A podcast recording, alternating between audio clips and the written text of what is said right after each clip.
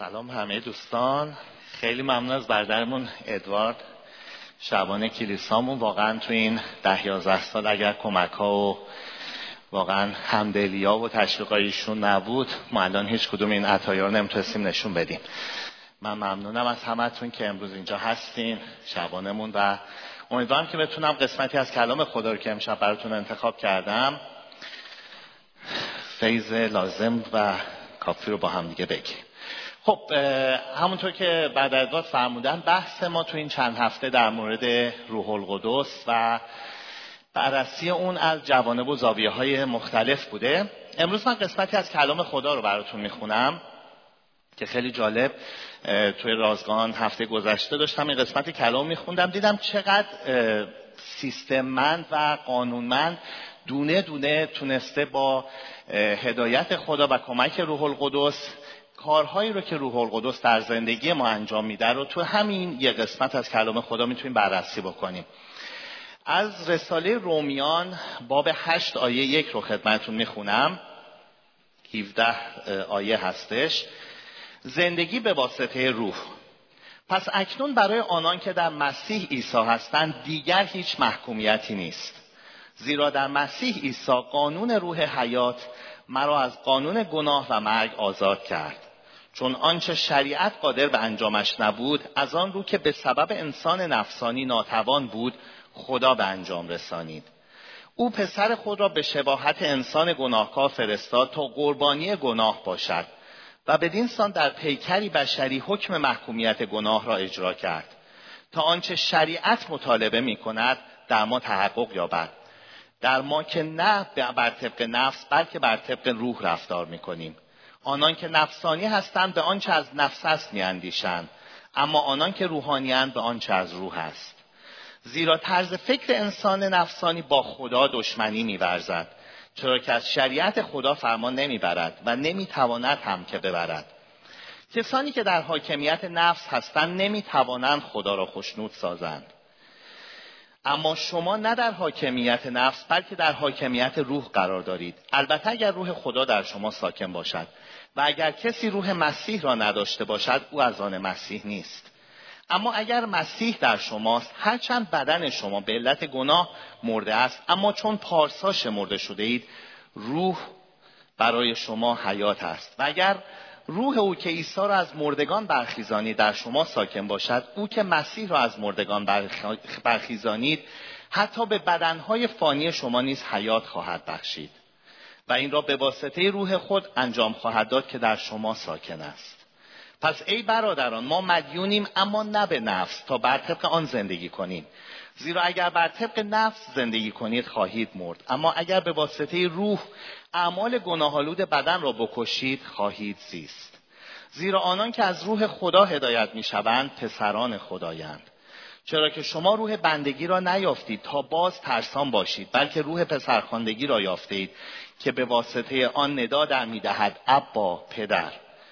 و روح, و, روح, و روح خود با روح ما شهادت می‌دهد که ما فرزندان خداییم. و اگر فرزندانیم پس وارثان نیز هستیم یعنی وارثان خدا و هم ارث با مسیح.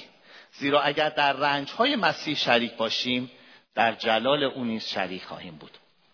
چقدر این بخش کلام خدا کامل و زیبا در مورد کار روح القدس از جوانب مختلف از زاویه های مختلف و در زندگی ما چقدر زیبا توضیح میده. دوستان من این بخش از کلام خدا رو انتخاب کردم که با همدیگه یاد بگیریم کلام رو چجوری باید بخونیم و چجوری باید از آیه به آیه اون با هدایت خود روح خدا تفسیر درست به دست بریم و چقدر این آیات می‌تونه برای ما معانی زیبا و کاملی داشته باشه. امروز من فقط 17 تا از آیات کلام رو برای شما انتخاب کردم و خیلی خلاصه می‌خوام تازه صحبت کنم. خیلی می‌تونستیم بیشتر راجبش صحبت بکنیم. کتاب مقدس ما کتاب اعجاز هستش و در اون از کلمه به کلمه اون ما می‌تونیم درس های خیلی زیادی بگیریم. اینجا من شیش کار یا شیش وظیفه رو که روح القدس در زندگی ما انجام میده رو در آوردم که با همدیگه بررسی بکنیم و ببینیم که این روح پاک روح عیسی مسیح روح خدای پدر چقدر در زندگی ما کارهایی رو انجام میده و افسون بر این هم خیلی چیزا هست که در جاهای دیگه کلام خدا نوشته شده. اول همه می‌خوام یه توضیح مورد روح القدس بهتون بدم. ما روح القدس رو ما که مثلا از بکراند ایرانی اومدیم یه مقدار گاهی اوقات اشتباه در موردش تفسیر و ذهنیت داریم. چون روح در ادبیات فارسی یک معنی خاصی داره. وقتی که ما کلمه روح رو میاریم با یک سری واژه ها و یک سری معانی خاصی در ذهنمون تدایی میشه که خیلی از اونها از دید کلام خدا خیلی درست نیست. دوستان روح القدس روح عیسی مسیح روح خدای پدر و روحی هستش که در ما ساکن میشه و دارای شخصیت هست دارای هویت هست. و ما رو می‌تونه به جمعی راستی ها هدایت بکنه. من همیشه مثالی که برای دوستان عزیز حالا چه در کلاس نویمانا چه در کلاس الهیات میگم اینه که عیسی مسیح در یه مقطع خاص زمانی دو هزار سال پیش جس پوشید و بین ما ساکن شد. یه تعداد محدودی در یک زمان خاصی و در یک مکان خاصی با عیسی مس... با عیسی هشت و نشت داشتن مصاحبت کردن و درسهای ازش گرفتن. و چون عیسی مسیح در جسم محدود بود و این محدودیت در زمان و مکان بود این در اون زمان عمومیت نداشت. وقتی که عیسی مسیح تعالیمی رو داد وقتی که کارهای عجیب رو کرد وقتی که از مردگان زنده شد ما شاید با چشم اینها رو ندیدیم. ولی عیسی مسیح وقتی که به آسمون رفت بعد از پنجاه روز روح القدسش رو برای ما فرستاد. در اصل روح القدس معلم خصوصی ماست. اگر عیسی مسیح رو به یک معلم کلاس درس تشبیه کنیم که یه تعداد محدودی تونستن از محضرش حضورا استفاده کنن روح القدس در از عیسی مسیح هست که در ما ساکن میشه و همون تعالیم رو همون حرفها رو همون گفتار رو و همون چیزهایی رو که عیسی مسیح گفت و در اناجیل نوشته شده برای ما باز می‌کنه. اگر عیسی مسیح معجزاتی کرد و این در تاریخ و در اناجیل نوشته شده امروز هم روح القدس در ما همون کارها رو انجام میده. اگر عیسی مسیح تعالیم عظیمی کرد که هیچ معلمی تا به این تعالیم رو نیورده بود روح القدس امروز داره در ما همون تعالیم رو باز می‌کنه. اگر عیسی مسیح اناجیل رو که زندگیش هستش و کاراش هست رو نوشت روح القدس به ما کمک می‌کنه که این تعالیم رو باز بکنیم. پس در اصل روح القدس معلم خصوصی ما هست. عیسی مسیحی هست که در ما ساکنه. و در ما کار می‌کنه. همونطور که عیسی مسیح برای شاگردانش و برای کسایی که در اون مقطع زمانی بودن کار می‌کرد. همونطور که عیسی مسیح از بی ایمانی شاگرداش ناراحت می‌شد امروز روح القدس اگر ما بی ایمان بشیم اگر ضعف بشیم در ما ناراحت میشه. اگر عیسی مسیح از ایمان زن سامری شاد شد امروز اگر ما کاری رو انجام بدیم که از روی ایمان باشه روح القدس روح عیسی مسیح در درون ما شادی می‌کنه. اگر عیسی مسیح به شاگردانش تعلیم می‌داد اونها رو برای بشارت آسمانی و برای بشارت روی زمین آماده می‌کرد همون روح القدس در ما داره امروز این کار رو می‌کنه. پس چون روح محدود به زمان و مکان نیست و در ما ساکنه خیلی کارهای عظیمی رو می‌کنه. همونطور که خود عیسی مسیح در انجیل یوحنا میگه که شما بعد از من کارهای خیلی بزرگتری رو انجام می‌دید فکر می‌کنید اینو به کی گفت؟ به مایی که روح خودش رو در ما ساکن کرده. پس ما امروز با کسی که مستقیما طرف هستیم در ما زندگی می‌کنه روح القدس هست. شاید کسایی امروز در بین ما باشن که مسیح رو در جسم دیده باشن ولی این عمومیت نداره. چیزی که در ما عمومیت داره سکونت روح القدس و هدایت اون به جمعی راستی است. پس این در مورد روح القدس که روح عیسی مسیح و یک شخصه. خیلی وقتا ما فراموش می‌کنیم که روح القدس یک شخصه. باش حرف می‌تونیم بزنیم. شادش کنیم باش مشورت کنیم اون ازش مشورت بگیریم ازش قدرت بطلبیم ازش کمک بگیریم ازش برای درک کلام استفاده کنیم. این کارهای روح القدس در از کارهای عیسی مسیح در زندگی ماست. در این بخش رساله رومیان که پولس برای کلیسای روم نوشته در آیه اول میگه پس اکنون برای آنان که در مسیح عیسی هستند دیگر هیچ محکومیتی نیست. اینجا منظور از بودن در عیسی مسیح یعنی کسایی که روح القدس روح عیسی مسیح رو دارن دیگر هیچ محکومیتی نیست. دوستان این یکی از بزرگترین بشارت هایی هستش که به کسی می‌تونه داده بشه. ببینید انسان از وقتی که به دنیا میاد با گناه همزاد هست. ما مسیحی ها به گناه اولیه اعتقاد داریم. نه گناه اکتسابی بلکه گناه ذاتی. وقتی که یک بچه به دنیا میاد درستی که گناهی انجام نداده ولی این گناه به صورت بالقوه درونش هست. وقتی که به توانایی رسید وقتی که به تجربه رسید این توانایی به فعل می‌رسه و به عمل می‌رسه. الان بچه های نوزاد رو دیدین؟ الان ما کیانو تو فامیل داریم. واقعا قشنگه واقعا. ولی این بچه هم اون توانایی انجام گناه به صورت بالقوه درونش هست. چرا؟ چون پدر بزرگ و مادر بزرگ اولیه ما یعنی آدم و حوا کاری رو کردن که این به صورت یک صفت ژنتیکی در انسان جاری شد. ببین ما انسان ها یه سری خصوصیاتی داریم که تو همه مشترکه. مثلا مو رو کلمون داریم البته بعضیا کمتر بعضیا بیشتر. سرمون بالای بدنمون هستش معمولا دو تا دست و پا داریم. اینا صفت های ژنتیکی ماست. یکی از این صفت های ژنتیکی وجود, خون، وجود گناه در بدن ماست. یعنی گناه به صورت ذاتی با انسان متولد میشه. اینجوری نیست که ما گناه رو از طبیعت به دست بیاریم از اطرافیا به دست بیاریم از دوست ناباب به دست بیاریم. روانشناسا و جامعه شناسا اومدن یه بچه ای رو از بچگی بدون اینکه با هیچ انسان دیگه ای برخورد داشته باشه توی اتاق گذاشتن بزرگ بشه. وقتی به سه چهار سالگی رسید اونا می‌برن توی جایی وقتی که گشته میشه جلوی یه بچه دیگه غذا می‌ذارن. این میره اون از بچه اون غذا رو میدوزه. حتی حاضر اون بچه رو بزنه که غذا رو ازش بگیره. بعدها بدون اینکه یاد گرفته باشه می‌بینیم دروغ میگه. می‌بینیم که خودخواهی درش وجود داره. اینو این بچه از کی به دست آورده؟ آیا جامعه ای بوده که بهش یاد بده؟ این تاثیر جامعه فقط نیست. درسته که اون هم تشدید می‌کنه ولی گناه به صورت ذاتی در درون انسان وجود داره. و این گناه باعث محکومیت ابدی ما میشه دوستان. ما به خاطر اینکه با گناه به دنیا میایم نمی‌تونیم از اون آزاد بشیم. و این قسمتی از صفت ژنتیکه. ما می‌تونیم رنگ مو یا چشممون رو عوض کنیم می‌تونیم رنگ پوستمون رو عوض کنیم. اینا صفت های ژنتیکی یکی از اونها هم گناه هستش. هیچ انسانی از گناه آزاد نمیشه. مگر به واسطه یک ایمان مگر به واسطه قربانی شدن بره که برای ما فراهم دیده شده بود تا بتونیم از این گناهان آزاد بشیم چون مزد این گناه پرداخته شد. در اون صورتی که ما دیگه محکوم نیستیم. چرا؟ چون خدا وقتی که به ما نگاه می‌کنه دیگه کوروش گناهکار یا ایسوگه گناهکار رو نمی‌بینه بلکه روحی رو که در من ساکنه می‌بینه که واسطه ایمان در من اومده. برای همینه که من بیگناه محسوب میشم و در قضاوت نمیام. ببین ما در دین قبلیمون یه چیز خیلی جالب داشتیم. می‌گفتن خدا یه داره. اگر کارهای خوبتون بیشتر باشه میرین به بهش کارهای بدتون بیشتر باشه میرین جهنم. پس بهش جای گناهکارایی بوده که کار خوبشون بیشتر بوده. پس در صورت بهش گناهکار داره توش. پس در بهشتی که ما در دین قبلی داشتیم پر گناهکارانی بود که کار خوبشون حالا بیشتر بود. دوستان این اشتباهه. جایی که خدا باشه نمی‌تونه گناه باشه. اگر من با گناه های خودم به پیش خدا برم هیچ وقت روش رو به من نمی‌ذاره چون خدا از گناه متنفره.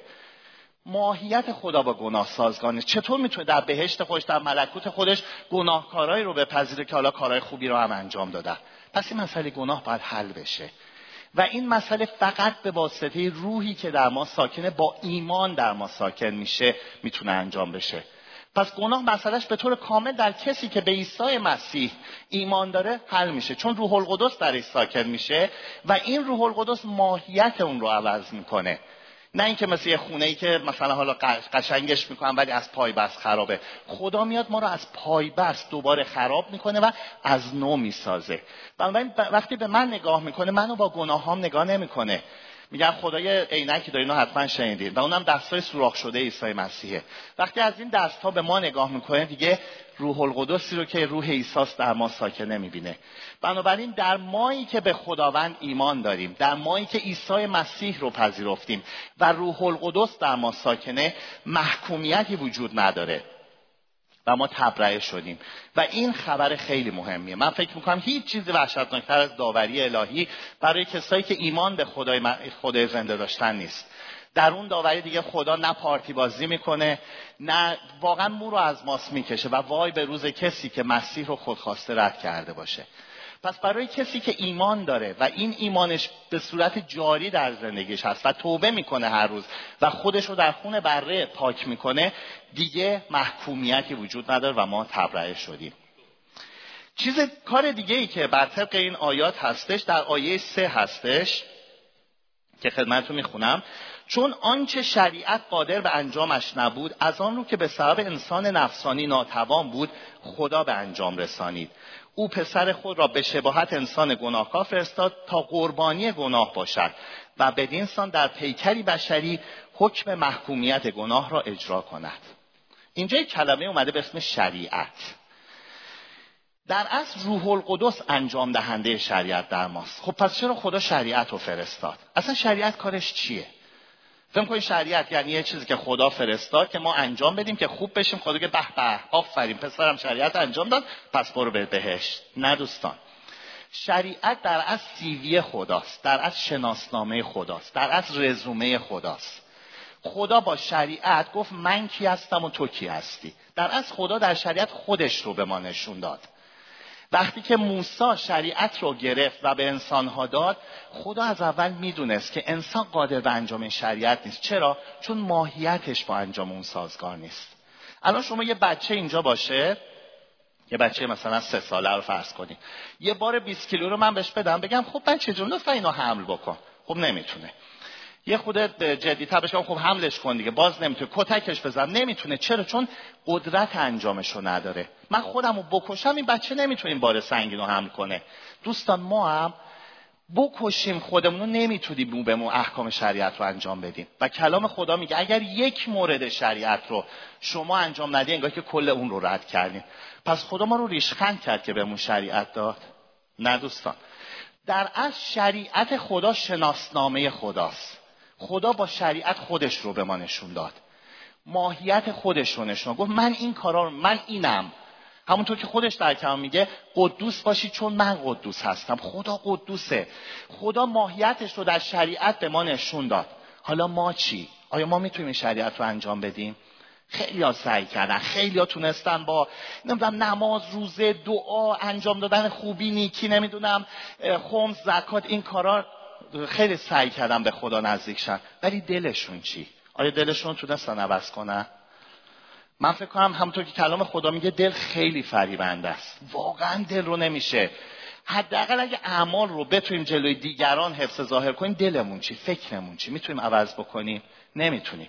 پس هیچ انسانی نیست که بتونه شریعت رو انجام بده. دوستان در از شریعت مثل تست سرطانه. من یک آدم سرطانی میرم پلو دکتر دکتر به من یه سری تستا و آزمایشایی بینویسه می‌فهمم سرطان دارم. در اصل شریعت برای همینه که نشون بده ما چقدر گناهکاریم ما چقدر بیماریم ما چقدر مریضیم و چقدر احتیاج داریم که خدا با فیضش به ما کمک کنه.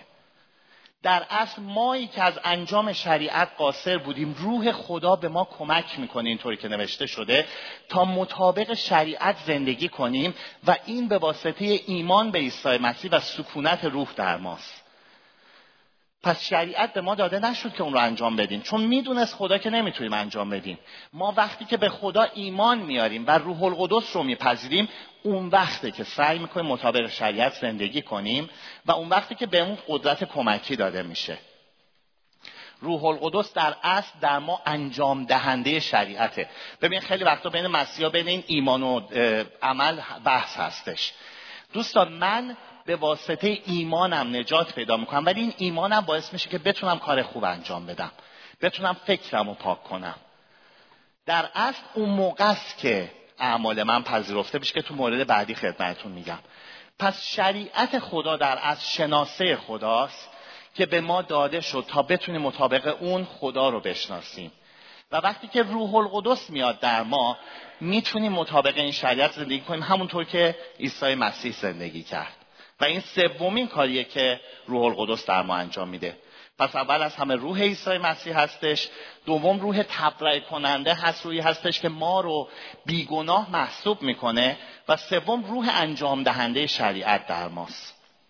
دیگه چه کاری در روح القدس در ما انجام میده؟ قسمت بعدی در آیه 6 تا 8 هستش. من اینو خدمتتون می‌خونم. طرز فکر انسان نفسانی مرگ است. اما طرز فکری که در حاکمیت روح قرار دارد حیات و آرامش است. زیرا طرز فکر انسان نفسانی با خدا دشمنی میورزد چرا که از شریعت خدا فرمان نمی‌برد و نمی‌تواند هم که ببرد همونطور که گفتم. و کسانی که در حاکمیت نفس هستند نمی‌توانند خدا را خشنود کنند. دوستان کسایی که بدون روح القدس زندگی می‌کنن و سعی می‌کنن که اعمال خوب انجام بدن می‌دونیم مثل کیان؟ این روزا فوتبال فکر می‌کنم تبش خیلی همه گرفته. دیشب خدا رو شکر برزیل برد. من برزیلی هم خیلی خوشحال شدم. ولی واقعا این روزا ما می‌بینیم قشنگترین گل ها رو شما بزنین. اگر در آفساید باشین این گل قبول شده نیست.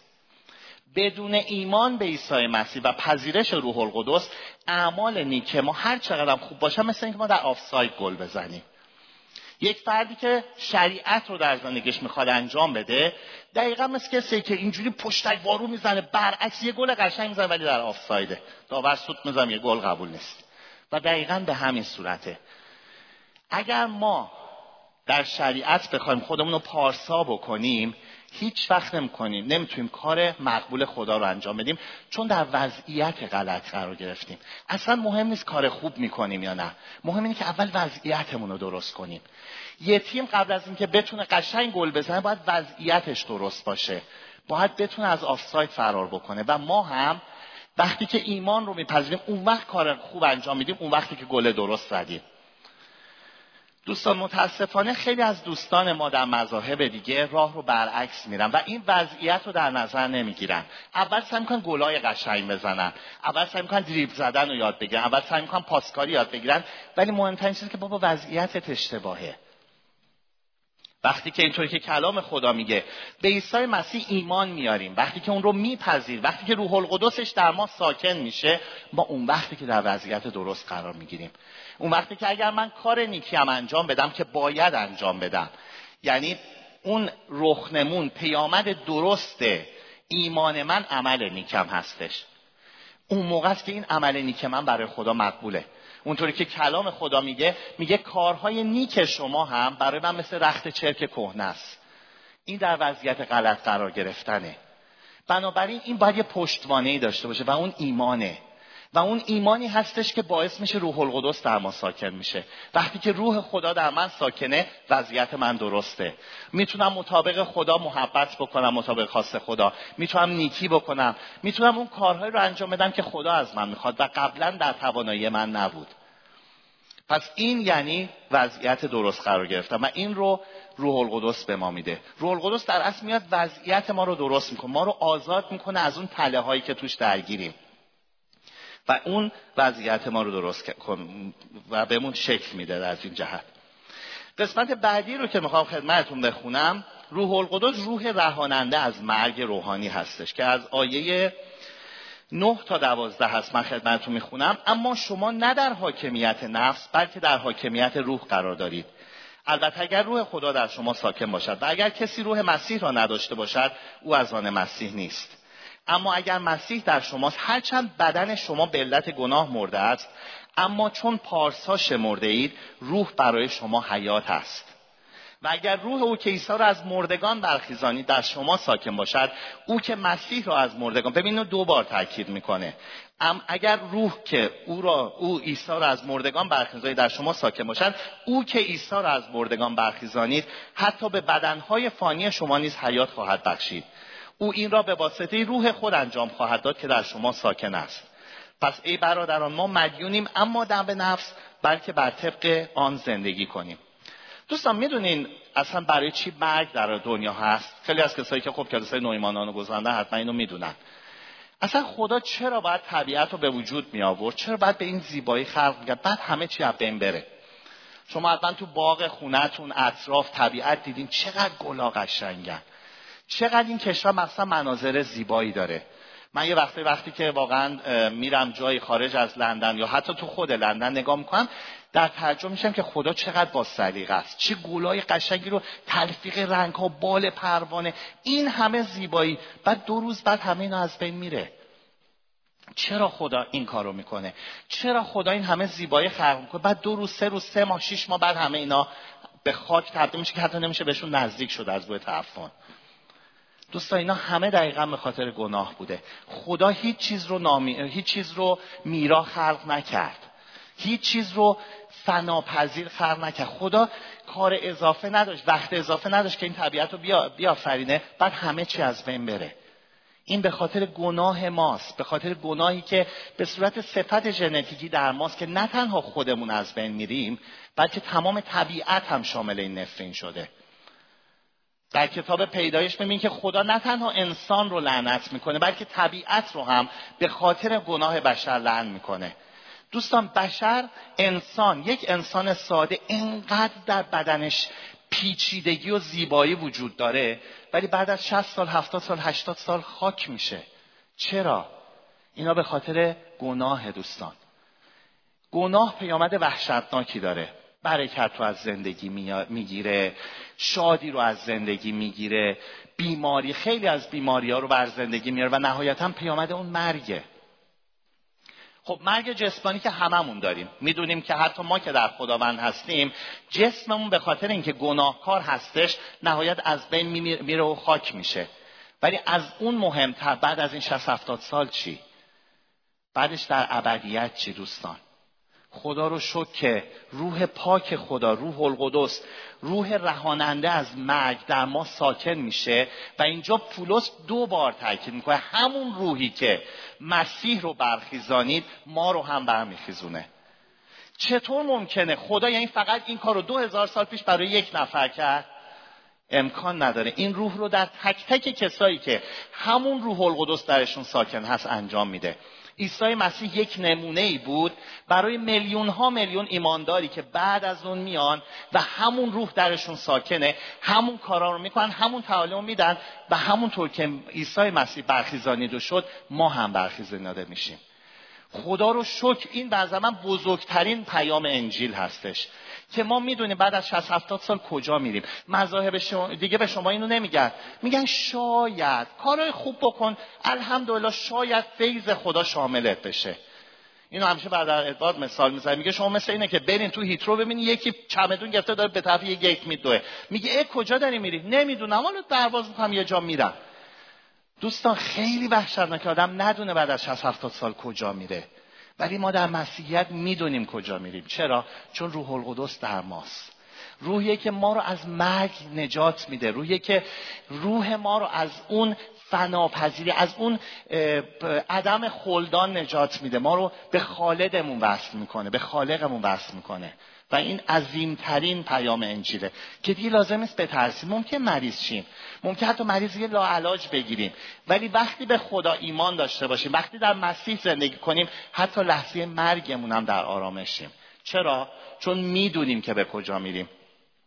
من دو سه نفر از دوستانی که توی کلیسا خب از دوستانمون رفتم پلو خدا موعظه‌ای از بعد شنیدم در مورد حیاتی بعد از مرگ و خیلی وقتا میگم خدایا بریم زودتر. یعنی انقدر بعضی از اینا شیرینه که آدم می‌دونه که بعد از این دنیا بعد از این همه سختی ها جایی رو میره که با خدا همیشگی هست. و اونجا دیگه نه مرگی هست نه نیستی هست نه بیماری هست نه فسادی هست. همه چیز در حضور خدا شادی هست. و کلام خدا میگه چشمی ندیده و گوشی نشنیده. و این پیام عالی انجیل و کار روح القدسه. اگر این روح در ما ساکن نباشه حیات هم نیست.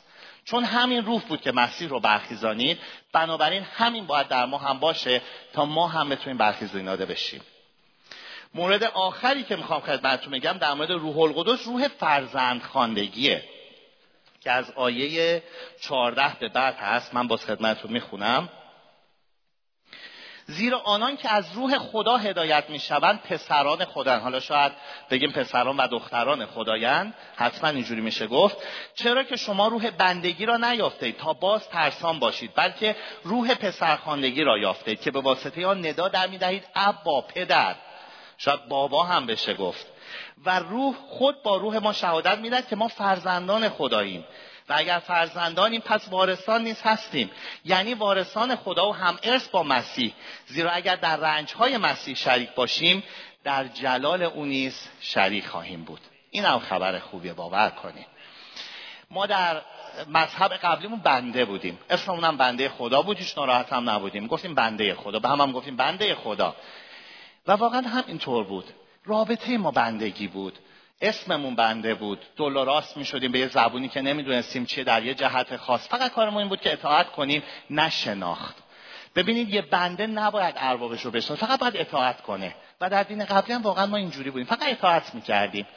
کارمون همین نبود که بشناسیم. فقط منوط به رحمت خدا بودیم. و می‌گفتیم خدا رحمان و رحیمه. خدا ممکنه رحم بکنه. من اگه سه بار به شما بگم شما من بهت رحم می‌کنم دفعه چهارم می‌زنه تو گوشم. میگه برو به عمت رحم بکن. رحم کردن کلمه خیلی قشنگی نیست. مثل اینکه آدم از بالا به یک کس کوچیکتر میگه من بهتم رحم می‌کنم کوچولو. من رحمان و رحیمم. و این پیام انجیل که خدا محبته. خدا به ما عاشقانه محبت می‌کنه. چون ما فرزنداشیم چون ما دیگه بنده نیستیم. و این محبت به خاطر فرزند خوندگیه عیسی مسیح فرزند ارشد بود از ذات خدا بود و با خود خدا بود. ما هم چون روح القدس رو داریم فرزند خونده هستیم. منتها چون پدرمون خیلی عادله بین فرزند و ارشد و فرزند خونده هیچ فرقی قائل نمیشه. اینجا میگه ما هم هم ارث مسیحیم. هر چیزی رو که مسیح ارث بود با هم امروز ارث بردیم. چرا؟ چون ما هم هم ارث مسیح هستیم. چون ما هم به خدا میگیم پدر بابا. اینجا کلمه ای که گفته ابا در زمینه عربی پدر نیست یعنی بابا. یعنی اون کلمه صمیمانه ای که ما به پدر میگیم. حتی از پدر صمیمانه بابا. ما در فرهنگ اون کلمه قشنگ بابا رو داریم که خیلی صمیمانه است. و ما به پدر می‌تونیم بگیم بابا. دیگه نمیگیم بنده نمیگیم الرحمن رحیم جبار و قیوم و هزار و یک صفات دیگه که مثل بنده باشه. بلکه به خدا میگیم بابا. و این هم ارث مسیح میشیم. همون چیزایی که مسیح به ارث برد. ما هم به ارث می‌بریم. و این به واسطه روح القدسه. دوستان خیلی چیزای دیگه ای میشه در مورد کار روح القدس گفت. خیلی پیام های عالی میشه داد. ولی همین شیش مورد فکر می‌کنم برای امروز ما کافی باشه. دیگه ناراحت نباشین نگران نباشین. در عذاب نباشین که چی میشه این مشکل چه جوری حل میشه مریضیم چی میشه بی پولیم چی میشه. شما فرزند خدایین. شما به خدا میگین پدر هم ارث مسیحین خیلی وقتا ما دستمون دراز نمیشه تا این ارث رو بگیریم. بلکه این دست ایمان باید دراز بشه و خدا رو به عنوان پدر بپذیره. خدا رو شکر می‌کنم که در جایی صحبت می‌کنم که همه شما با هم دیگه خواهر برادر و با هم خواهر و برادری هستیم که یک پدر داریم که روح خودش رو به ما فرستاده و این روح هویت ماست. خدا رو شکر واسه وجودش. چند لحظه سرمون خم کنیم دعا کنیم با هم. خدای پدر تو رو شکر می‌کنم واسه کلام عالی ای خداوند واسه کتابی که به ما دادی و این کتاب کتاب عشق خداوند. تو شکر می‌کنم که در تک تک آیات اون در تک تک کلمات اون خداوند روح حیات جاریه. تو رو شکر می‌کنم به خاطر عهد جدید عهدی که تو بعد از اومدن عیسی مسیح با ما بستی که یکی از اون میوه ها و برکات اون دادن روح القدسه. روحی که ما رو به سمت جمعی نیکیا هدایت می‌کنه خداوند. خدای می‌خوام در زندگی ما نمود و رخنمون این روح هرچه بیشتر تجلیگر باشه. خدای می‌خوام هرچه بیشتر ما آینه های منعکس کننده چهره عیسی مسیح به دیگران باشیم ای خداوند. ما نمی‌خوایم فقط یک مجرا باشیم بلکه می‌خوایم یک آینه باشیم ای خداوند که چهره عیسی مسیح رو به دیگران نشون بدیم. با تمام ضعفامون با همه کمیامون ای خداوند ولی تو پرکننده هستی. خدای می‌خوایم بقیه امروز رو به دستای تو بسپریم ای خداوند و بخوایم که این روح هرچه بیشتر هویت ما رو تغییر بده ای خداوند. در نام عیسی مسیح زنده میطلبم. آمین ای خداوند. آمین.